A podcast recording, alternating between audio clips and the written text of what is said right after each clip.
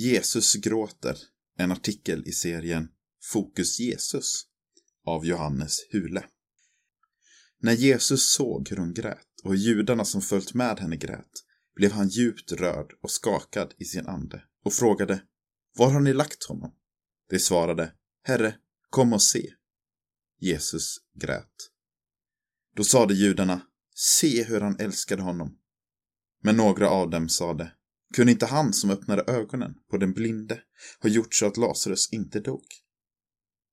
Johannes 11, 33-37 Jesus är Gud och står över allt. Samtidigt får människors öde honom att gråta. Jesus ser oss precis där vi är och delar både glädje och smärta. Jesus har kommit nära syskonen Lazarus, Marta och Maria. I en ovanlig typ av författarkommentar läser vi att Jesus älskade Marta och hennes syster och Lazarus. Johannes 11.5. Lazarus blir sjuk och Jesus beger sig till familjen, men kommer fram när Lazarus redan har dött. Båda systrarna möter Jesus med samma ord. Herre, om du hade varit här skulle min bror inte ha dött. Johannes 11, 21 och 32. Orden tycks innehålla en ilska, eller en anklagelse, samtidigt som det rymmer stor tro och tillit till Jesus som Herre. Jesus ser hur Maria gråter och hur judarna som följt med henne gråter. Då står det att han blev djupt rörd och skakade i sin ande. Johannes 11.33. När det därefter går mot Lazarus grav står det att Jesus grät. Johannes 11.35. Stark medkänsla. Berättelsen chockar i jämförelse med den bild som människor har haft om Gud eller gudar genom historien och idag. Om Gud överhuvudtaget har något intresse av världen bryr han sig knappast om enkla människors livsöden, deras glädjeämnen eller sorger. För hur skulle han som skapat allt, står över allt och alla, den enda som är i sig själv, kunna bry sig om små människor? Ändå är det just den svindlande sanningen Bibeln förmedlar.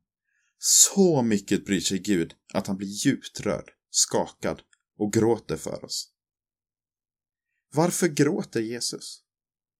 Varför gråter egentligen Jesus just här i berättelsen?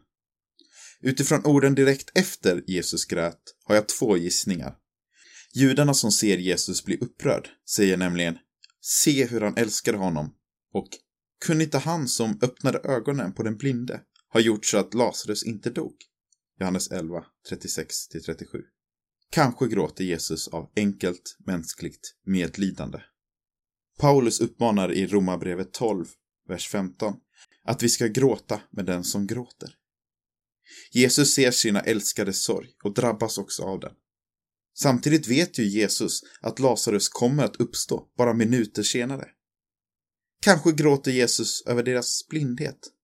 Han som själv är uppståndelsen och livet står framför dem och ändå tror de att det är kört för Lazarus. Möjligtvis gråter Jesus över både och. Då och nu. Ofta glömmer jag att Gud verkligen bryr sig om mig. När jag filosoferar över Gud i abstrakta tankar glömmer jag lätt hur personlig han verkligen är. Men samma Jesus som grät då bryr sig lika mycket idag. Gud känner dig.